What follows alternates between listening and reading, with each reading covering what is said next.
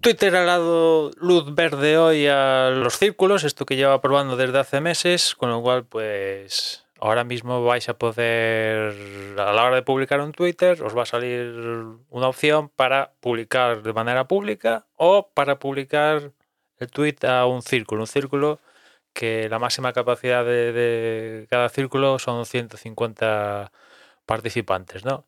Y si envías al tweet a esos círculos, ese tweet se queda ahí.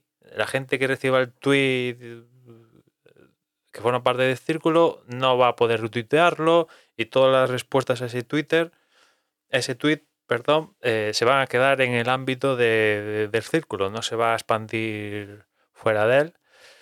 Y bueno, yo imagino que es un quiero y no puedo, ¿no?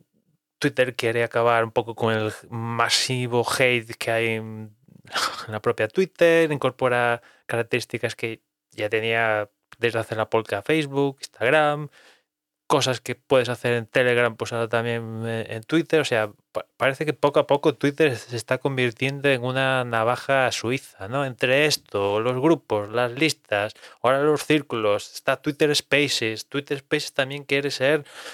Mm, hacerse con los podcasts, o sea, una navaja suiza, ¿no? Es lo que quiere ser ser Twitter, que yo básicamente, para mí lo que debería ser Twitter es un protocolo de comunicación y, y, sobre ese protocolo de comunicación deberían aparecer otras cosas, ¿no? Pero Twitter no lo ve así, ¿no? Evidentemente, y, quiere ser una masiva eh, navaja suiza que por otra parte, por lo que he leído, es un poco también lo que tiene en mente...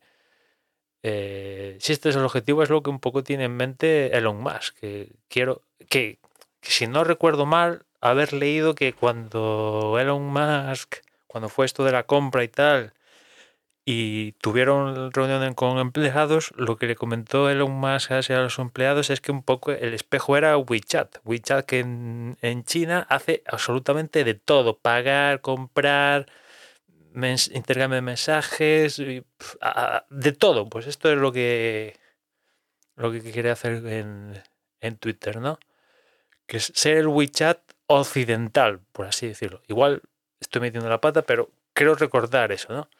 Y bueno, desde luego esto, pues van, van por, por ese camino, ¿no? Para probar esto de los círculos, tienes que utilizar las aplicaciones nativas de Twitter, iOS, Android y la web y vamos a ver las aplicaciones de terceros si lo van a poder, si van a poder hacer uso de él, cuándo, si es que pueden.